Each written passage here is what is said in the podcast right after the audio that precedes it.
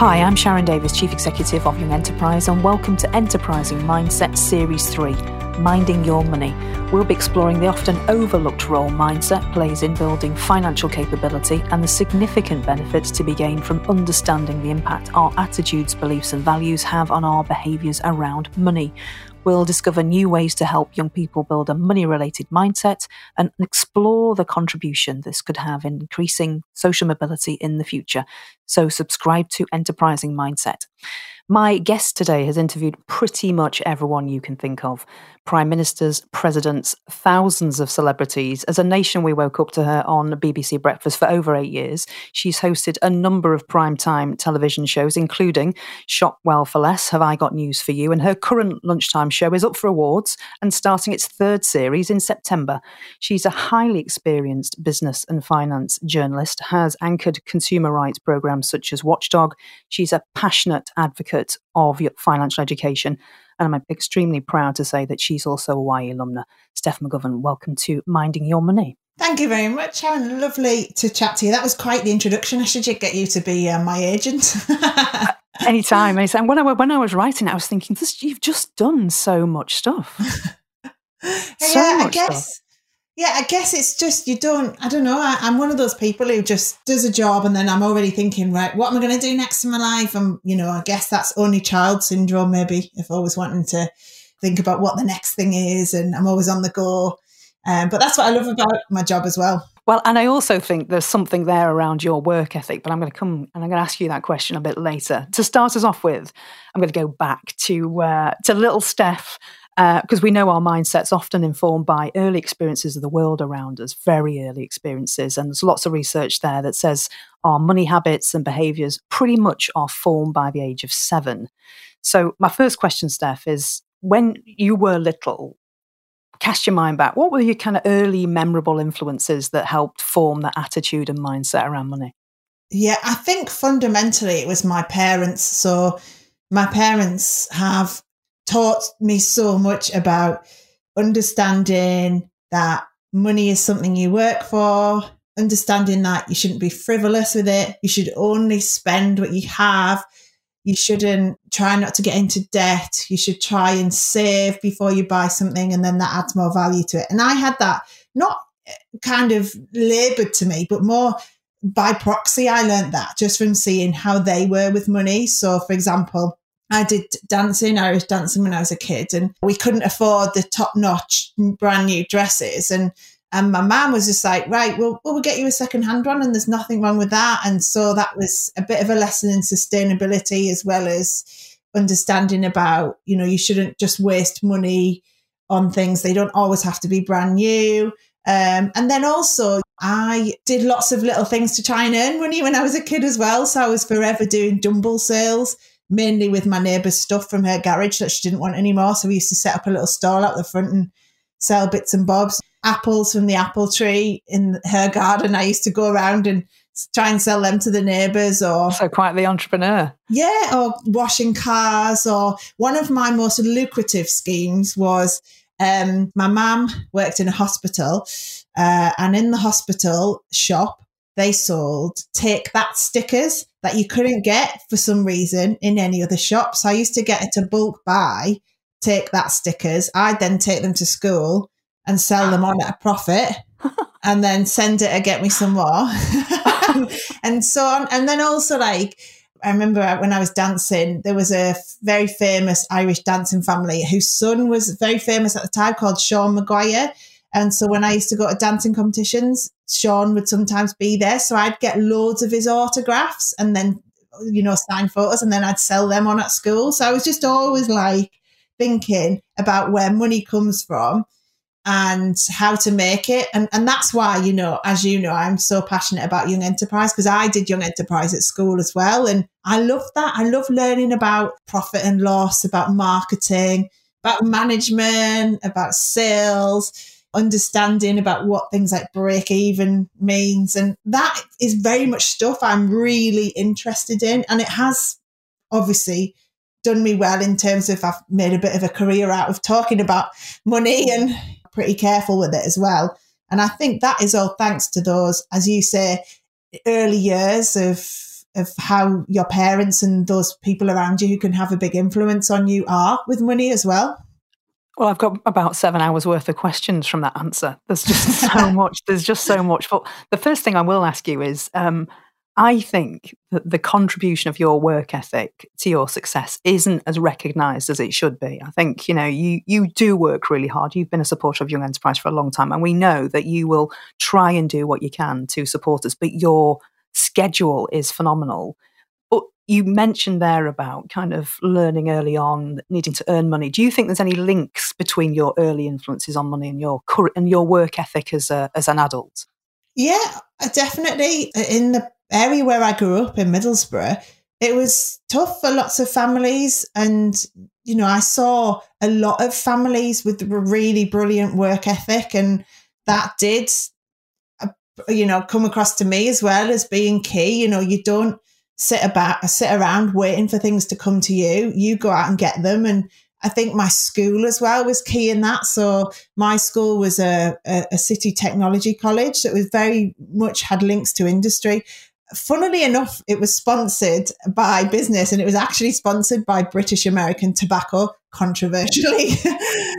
what actually that did was it really brought home the idea of why we're at school and how it's linked to careers and what jobs are out there. And I had a great understanding of what the jobs were in my local area based on that influence we had from industry, you know, having such a close partnership with the school. So, I, and again, I think that was key. I, I saw a lot of jobs. I, I, saw lots of the, went into lots of the engineering companies on school visits. We had projects that were given to us by companies that we do in school. And all of that, I think, is what has given me this drive and, and also given me ambition too. You know, we were taught in school that just, you know, you're just as good as the kids in other schools. I remember saying when I was at 18, I hadn't even been, ever been in the BBC. And I was thinking, one day I want to be director general of the BBC. and like, you know, I just, I think, and it's just that thing from lots of adults around us telling us we were great and not in an arrogant way. And uh, I mean, just in a kind of, you shouldn't, yeah, okay, you've come from not a particularly lot of money. Most of the family, I mean, I was we were fine, but you know, lots of the families of the kids I was at school with were from you know pretty impoverished backgrounds, and but we were all made to feel just as good as anyone else, and I think that's key. And if you look at what a lot of my like mates from school are doing, they're all doing really well. Like got their own companies, and some of them, they're like families were, eh, you know, not anywhere near as um, as doing as well as they have become. I'm trying to find the right words for it because I don't want to make it sound like they had bad families because they didn't, but just more that they've gone on to far exceed any of the expectations people would have of us from our area. And, and people say, don't they, you can't be what you can't see. So you had access to some pretty good role models, lots of different ranges of careers just by the fact that your school brought really valued employability skills yeah. and that, that that's Brilliant. And tell me, so uh, so how did you become interested in financial journalism then? Because that's something I think a lot of people don't know. I mean, you you were anchor at Watchdog, and I watched you on that. I mean, you you're very interested in in that element, aren't you? Yeah, well, because uh, again, I think it just comes back to that innate interest in how the world of money works and how we make money and what jobs what they involve and all the different types of jobs out there and I think when I left school, I went to work for Black and Decker in Durham. I instantly saw a lot about how business works, you know, how logistics and purchasing and all of these different things. And as I learned about them, I was more and more fascinated by them about how supply chains work and where do the designs come from? And then how do they turn into a reality? And why does it take two years from someone coming up with something for it to be made in a factory?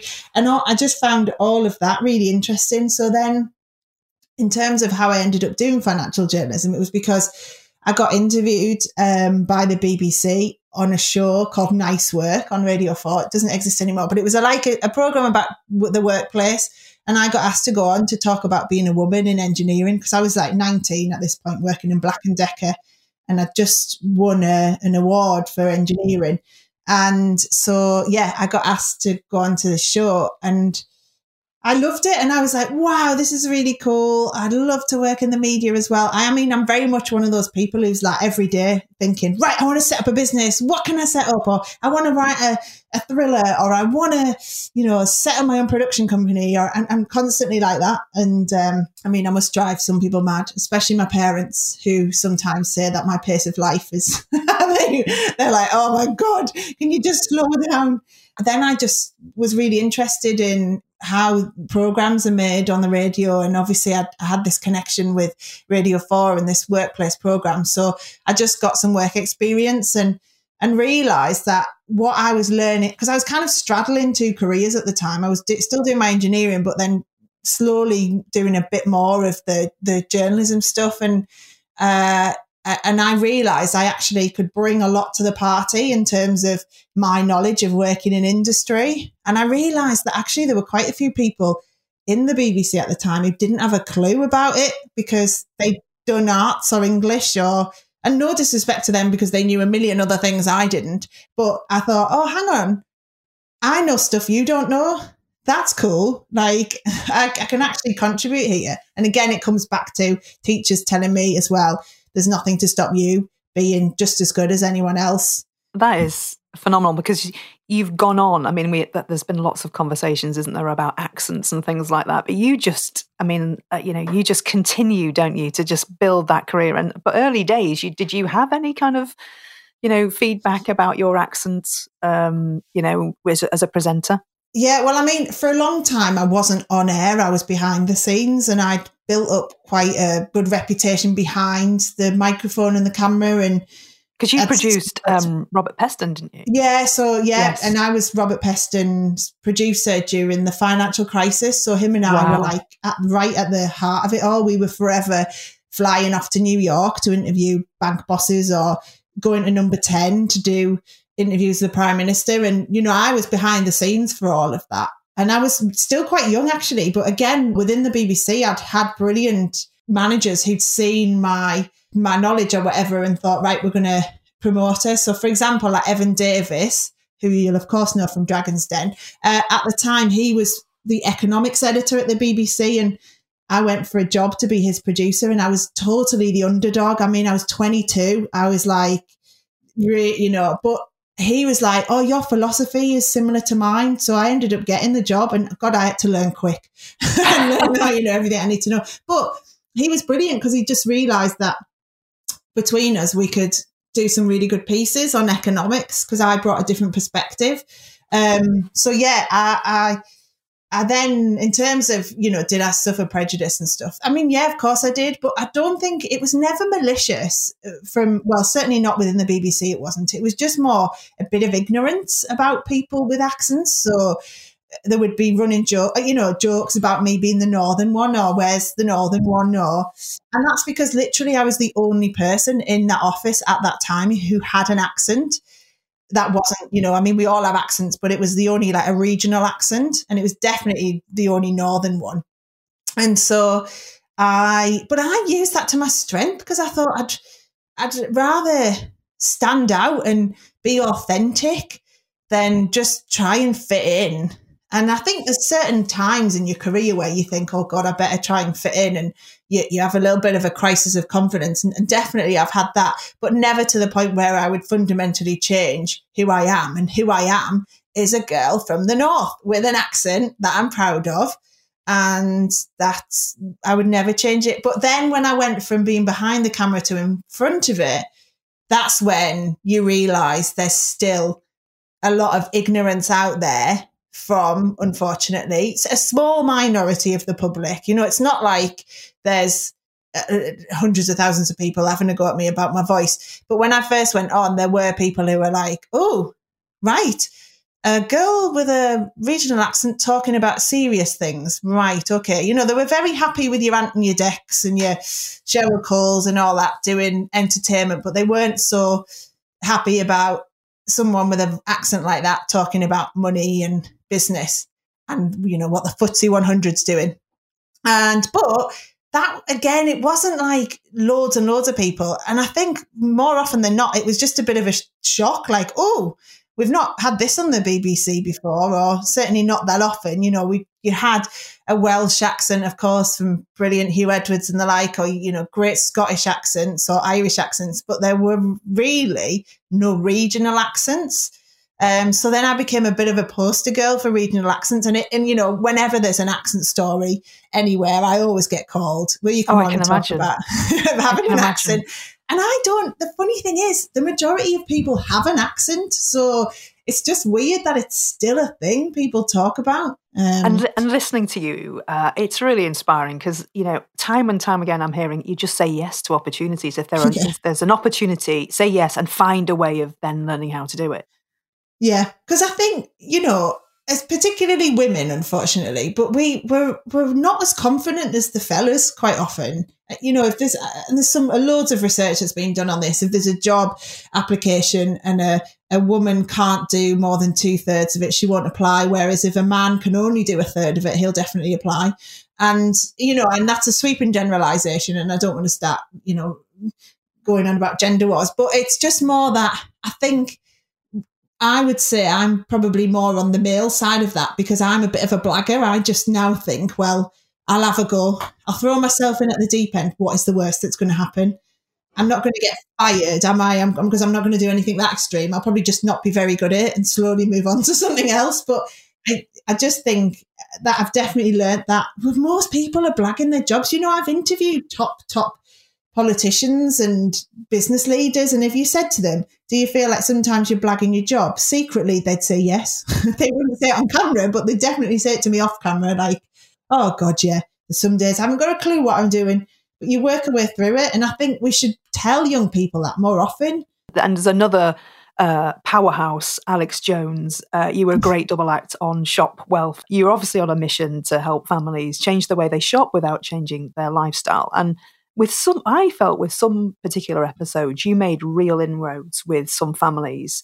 So, what do you feel drove the big changes when it came to financial behaviors and, and do you think we can learn anything from that as a as a society yeah yeah it's funny you should mention Alex because she's her name's just lit up on my screen she's just texted me as you speak so she's you know a really wow. good friend of mine and when we first did that show we'd never met and we were kind of thrown together and realized actually our backgrounds were very similar and again that coming back to that whole philosophy thing we had a similar philosophy about yeah, it's mad this telly job. We're not going to take it too seriously, but we can hopefully bring some good in what we do. And and I think with the families on Shop Well, more often than not, they were a typical family in that they are trying to manage children, pets, the home, their careers. And actually, that can be really hard to juggle. We all know that. And often the things you neglect in that when you're trying to juggle everything are the things you find the hardest, like dealing with money.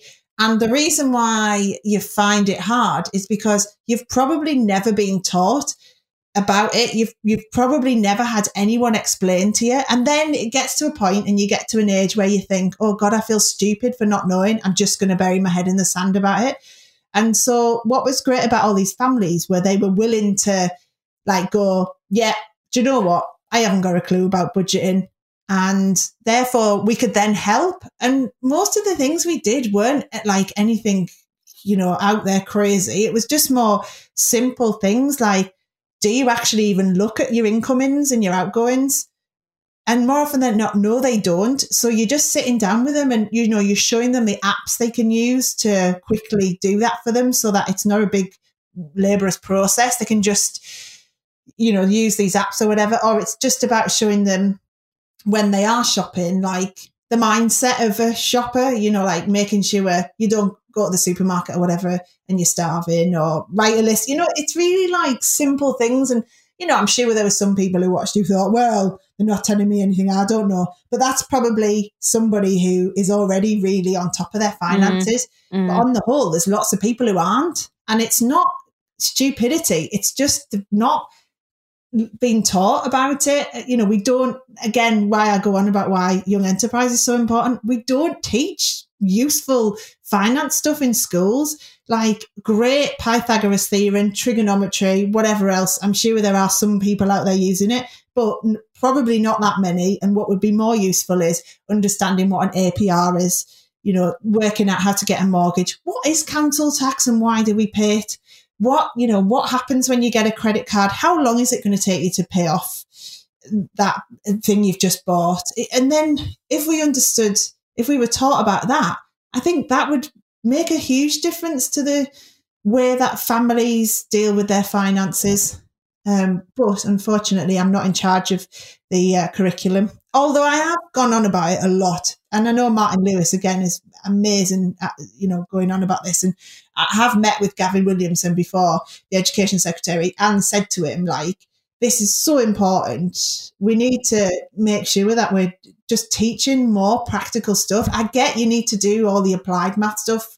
I get you need to do the the pure maths, but can we just bring it into real life a bit more so then people don't fear maths and and they understand it more and well, it's funny you should mention the applied bit because um, we know that young people, even very young children, are beginning to look at cashless payments more and more. Uh, yeah. Even before the pandemic, only 23% of all payments in 2019 were cash compared to 58% in 2009. So we know there's a big shift. Yeah. Do you think that there's there's a difference in how this will help young people develop money skills and mindsets compared to, you know, when we were using cash? Because you mentioned that with families as well, having to find apps to help them track incomings and outgoings.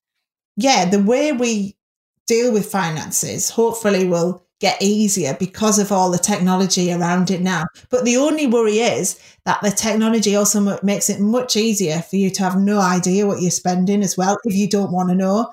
You know, so if you tapping and going all the time and you're never looking at, you know, your bank balances and things, then then that's not good. Yeah, and I, I agree with that. Again, it just comes back to learning. I just think we need to be teaching this in schools. And I know Young Money, you guys doing a brilliant job with that. And I've been in a school in near in my hometown and uh, school in a very tough background. But the Young Money lessons they were doing had really made a difference to those primary kids understanding it. They were and they were helping their parents, but helping their parents in a way that didn't make their parents feel like stupid or patronized or whatever. And I was like overwhelmed by it because there were kids they were like, I don't know, 10 year old telling me about exchange rates and interest rates. And I was like, wow, this is cool. But, you know, that's not something that those schools get assessed on from Ofsted. They'll be more bothered about whether they've met their key stage, whatever, three thingy. And that I know that I know that's important too. But like for me, I just think that it's it's sad that teachers are having to take on extra work in order to do some of these lessons, which would be so good if they were uh, much more a part of the day to day curriculum. And I know there is now much more in the curriculum than there was, and that's great, but I still don't feel like it's enough. Yeah, and, and of course, financial education isn't yet on the curriculum at primary level, which is where it needs to be because yeah. obviously, you know, you need to start early. And of course, you're now a mum of a little one yourself. Yeah. So, what are you, what are yours and your partner's plans to help her build that positive money mindset? Oh, well, it's absolutely key. In fact, it's not just my little girl, it's like all my friends' kids. I've got them all like, I've set up pretty much accounts for all of them, like, you know, little accounts and put a little bit of money in. I mean, my daughter already has got a little piggy bank and it's one of those, you know, little daft toys where you, when you put a coin in, it tells you the number of the coin and things. And I, I will that that is my sole mission with my, all my mates' kids is I am going to teach them all about money and I'm going to do little lessons for them in a fun way. And we're going to go out and we're going to do, we can do shopping trips and things like that. It'll be really fun, but I'll, I'll, I want all of them by the time they're 10 to understand money and have savings and really appreciate it. I'm going to do the head in, I know. Absolutely. But, yeah. Brilliant brilliant. And when you are um, director general of the BBC, you can kind of bring in how you've done that. Yeah, well. I don't think I ever will be now that I've done things like dressed as a bee on telly, and, you know, done all the other daft things. I think I would. Do you not think? Yeah, there's too there's too much footage of me doing stupid things now for oh, me to okay. have a serious job like that. okay, that's a shame. Um, right. Okay, we've quickly running out of time. But in advance of this interview, we asked some young people whether they had questions for you, and they did. They've got some really good ones. So Yeah, are you ready? lovely. Are you ready? Okay, the first one I think is great. Is uh, what was the first big thing you bought yourself with your wages from your first job on the telly? Oh, that's a really good question. I think the first big thing I bought with my telly money was a car. And I'd always, when I was a kid, always dreamed of having a sports car one day. And I thought, I'm going to earn enough money to get a sports car. And that's what I did. I saved up and bought the car without any finance or anything. I just went in and bought it. And that was when I was like, oh my God, I've got a sports car, which I then had to sell last year though, because now I've got a child. Children and sports cars don't go very well together. Oh, so that's oh. gone. But that was the first big thing I bought. Brilliant. Um, and my second question from young people is Do you have any good habits or tips that you could share about managing your money? Yeah. So I um my mates call me spreadsheet Steph. So I've got a little spreadsheet which has constantly really I look at. that? Yeah, every week I look at it and I'm like, what's coming in, what's going out.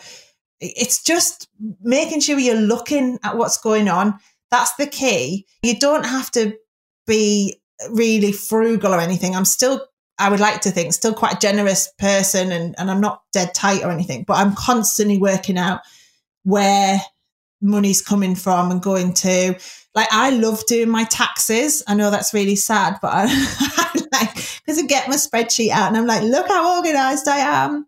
Whereas some of my mates are sat surrounded by receipts, panicking. And I'm like, no, this is great. Like, this gives me a sense of like clear mind and fulfillment. So, But you I- don't I leave it to the last minute. You're you're you're doing it on a daily, weekly yeah. basis. So I would Ah. say my top tip is just keep looking at where your money's coming from and what you're spending it on. This is the final question now. Um, so, with COP26 on the horizon, do you think that people's mindsets towards their personal finances have or will change in relation to the climate effort? I suppose it's things like disposable fashion, etc. Do you think? Yeah. I absolutely do because I, I think the generation coming through now, uh, Generation Z, are really much more savvy about the impact spending has on the environment. And I'm seeing that in, with lots of business people I'm talking to who are saying no longer is, you know, thinking about sustainability just a box ticking thing. It's like actually that impacts how people spend money with companies. So you're getting, you know, people asking questions about where things are coming from and asking questions about the foot carbon footprint and and you're seeing that more and more so i think definitely now the generation coming through are the ones who are going to push us more into being much more sustainable and spending that way to put their money where their mouth is Yeah, absolutely. That consumer driven behaviors. Absolutely. Uh, Steph, sadly, I, I did have another um, 17 hours of questions for you, but I think we've come to the end of uh, time together. Uh, before we go, can I just say um, a big thank you for all your work to promote financial education, for your advocacy on the importance of providing young people with opportunities to build skills, and thank you for talking to us on Minding Your Money. you're very welcome as ever it's been a pleasure and i look forward to many more years of us working together and doing brilliant stuff with young enterprise and young money So, thanks to Steph for joining us on Enterprising Mindsets Minding Your Money. To hear more interviews like this and also access series one and two, please subscribe to Enterprising Mindsets on your favourite podcast service.